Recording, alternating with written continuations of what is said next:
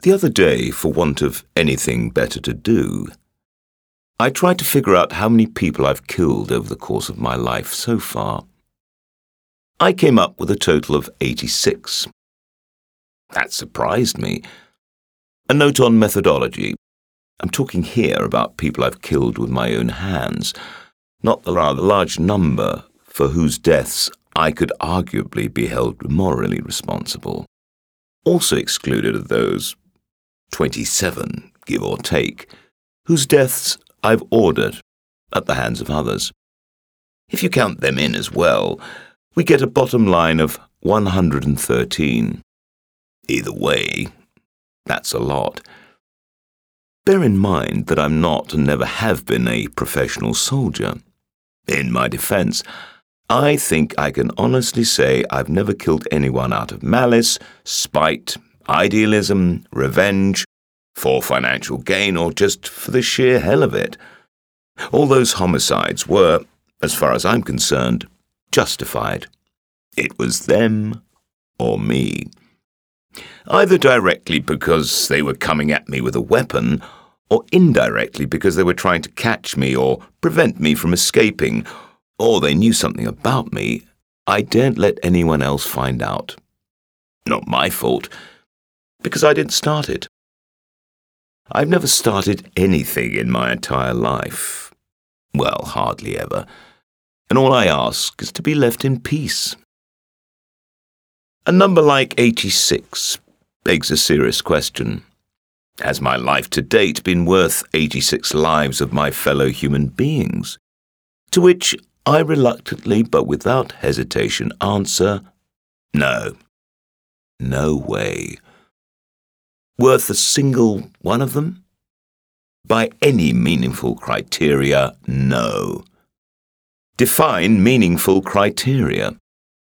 For example, some philosophers claim that in a fight, or any form of serious conflict, the better man always wins, because winning is the definition of being better.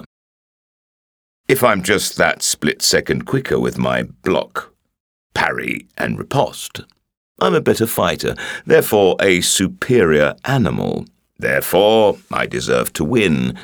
By the same token, if I'm a tad slower than you are, or your feint high left suckers me into walking straight into your low right jab, God or natural selection has spoken, and I've got nothing to moan about as my lifeblood soaks away into the sand.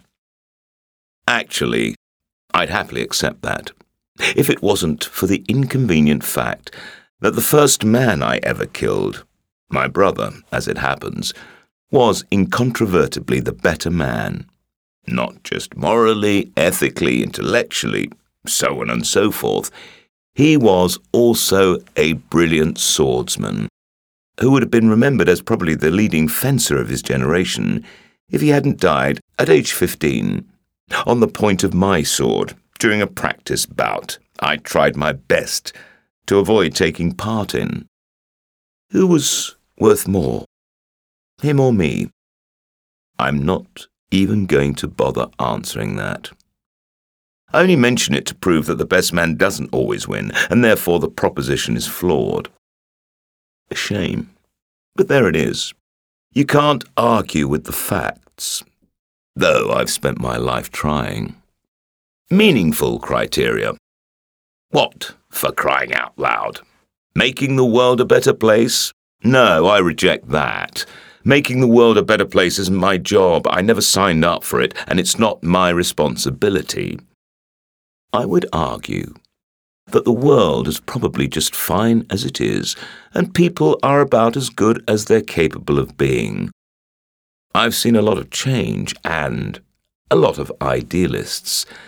The change has invariably been disastrous, and 19 times out of 20, an idealist was to blame.